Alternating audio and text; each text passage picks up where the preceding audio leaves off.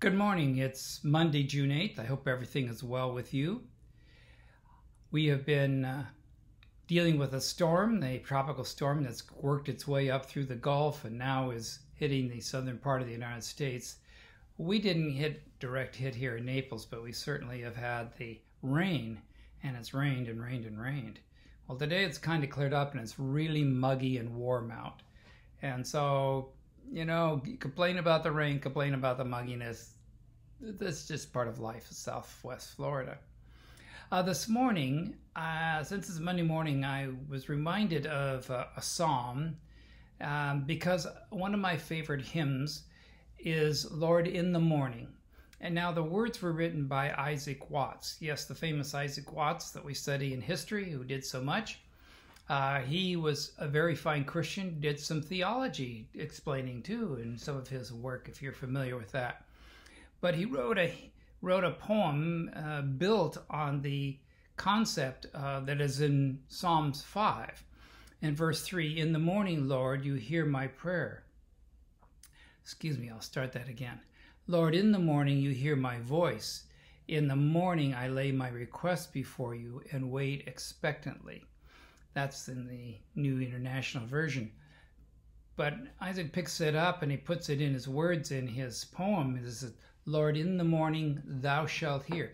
I'm going to read this, the words of this uh, that he wrote, the words of this poem to you, uh, because um, I love this hymn. I love the harmony, the simple harmony in this hymn, and the power of it. And it's been a hymn that I have uh, kept in my heart and remembered for a long time. Here it goes. Lord, in the morning thou shalt hear my voice ascending high. To thee will I direct my prayer, to thee lift up mine eye. Up to the hills where Christ is gone, to plead for all his saints, presenting at his Father's throne our songs and our complaints. O may thy Spirit guide my feet in ways of righteousness. Make every path of duty straight and plain before my face. The men that love and fear thy name shall see their hopes fulfilled.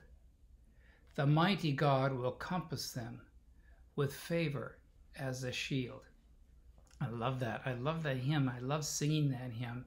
And I, uh, as a pastor, have had my congregation sing that lots of times um, because it is a powerful hymn. It's a prayer actually in the morning as we appeal to the Lord. That was the song in Psalm 5 was actually a prayer that was uh, that was sung. We have those from time to time. Um, this particular time in which we are dealing, we're facing the issues of of um, unrest, racial unrest. And I have uh, been in contact with some of the people I know, some friends that I know, and they have been out actually walking in a peaceful protest, um, lifting their voice, saying we we have to end this uh, in this racial issue in the United States. I hope this is helping. Actually, I hope the protests were are helping, and that it's bringing the issue forward. I'm a white man, as you can readily see and that issue, that thing, concern, you know, I, I hope that within my life that I can be an influence for positive as well, to be accepting of people of color. I I look at myself as a, you know, have I done everything? Have I done what? I want to make sure that I offer respect and judge a person by their character, not by the color of their skin.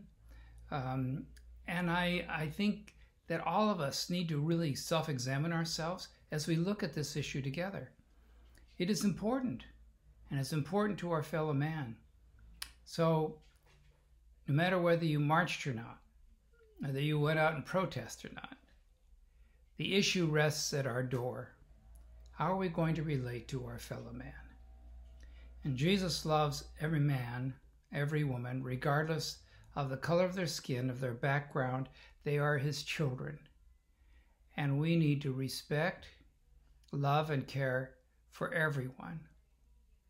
I think that is a lesson that is learned in this particular psalm, this particular hymn gives us an opportunity today, at the beginning of this week, to raise our voice and ask the Lord, Lord, guide my ways that I might be helpful and be loving to everyone, regardless of who they are.